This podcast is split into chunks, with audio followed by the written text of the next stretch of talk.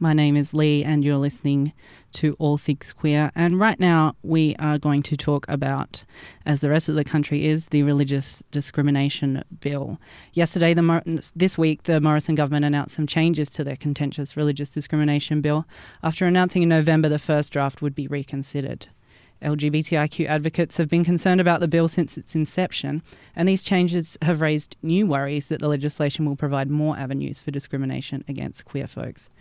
Veteran activist and Just Equal spokesperson Rodney Croome joins us today to share some of those concerns. Hello, Rodney. Hi, thanks for having me on. Thank you for joining us today. Um, so, there's been about 11 key changes that that's been counted in these uh, changes to the religious discrimination bill. Uh, what should the LGBTIQ plus community be concerned about with these changes? Um, you're right. There are 11 or so changes, but there are three key key areas of change that are uh, of most concern, I think, to LGBTIQ plus people. Um, the first and the most serious is that the government has extended the range of uh, faith-linked organisations uh, that will be permitted to discriminate uh, on the grounds of religion, uh, which will, as many LGBTIQ plus people understand, uh, potentially open up the avenue uh, for discrimination against us on the basis that that we're not seen as conforming with traditional religious values. Um, these organisations include uh, hospitals, aged care facilities, uh, homelessness shelters. Um, they will be permitted to discriminate uh, in employment mm-hmm. on the grounds of religion.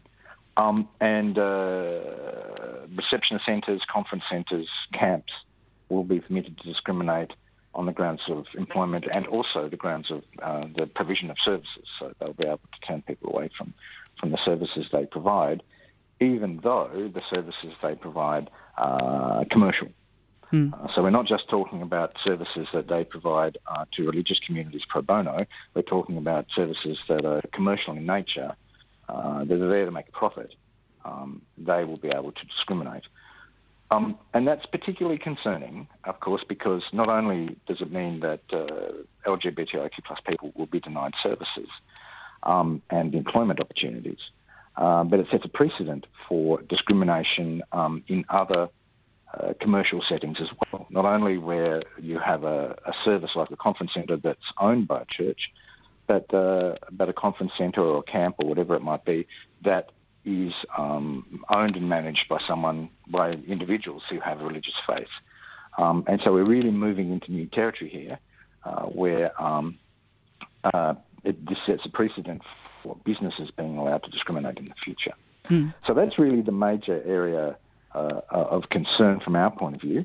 Um, the government has said that it's uh, tightened up uh, its provisions in the bill allowing for health practitioners to conscientiously object to treating um, uh, particular people who um, the healthcare practitioners find uh, objectionable for uh, objectionable for religious reasons. The government has said that it's tightened that up by reducing the number of professions uh, where that conscientious objection applies. Um, previously, it was across the board, so it included optometrists and podiatrists. For goodness sake, I'm not sure what uh, religious objection they could possibly have to prescribing people glasses mm. um, or treating their feet. Um, uh, so the list is tightened up, uh, but but uh, and now it is uh, restricted to doctors, nurses, psychologists, psychiatrists, and, and pharmacists. Mm. Um, it's also tightened up in the sense that uh, um, healthcare practitioners will no longer be able to object to, to treating someone because of who they are, a particular uh, type of person, but, but the objection will, will need to be restricted to a particular type of procedure.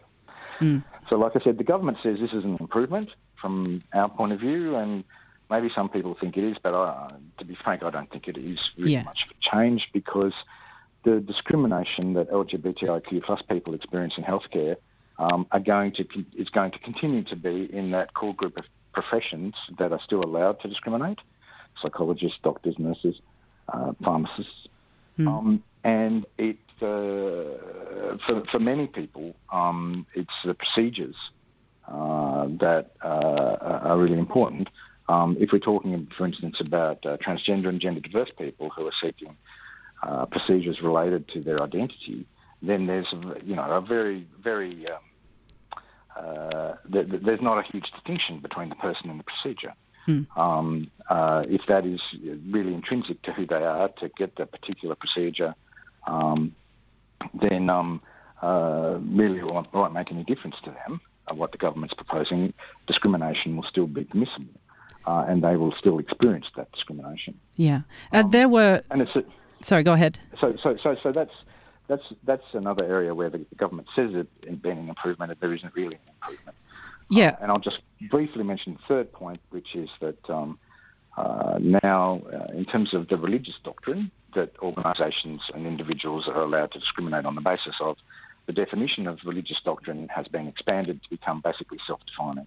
So anyone who's accused of discrimination on the grounds of religious doctrine can now basically define for themselves what that doctrine is, and so any prejudice and bigotry can masquerade as, as a religious value. Mm. And you mentioned the government says they feel they've improved on this. Now, there were reportedly approximately 6,000 written submissions on this, and the Prime Minister and the Attorney General said they were listening to those who are concerned.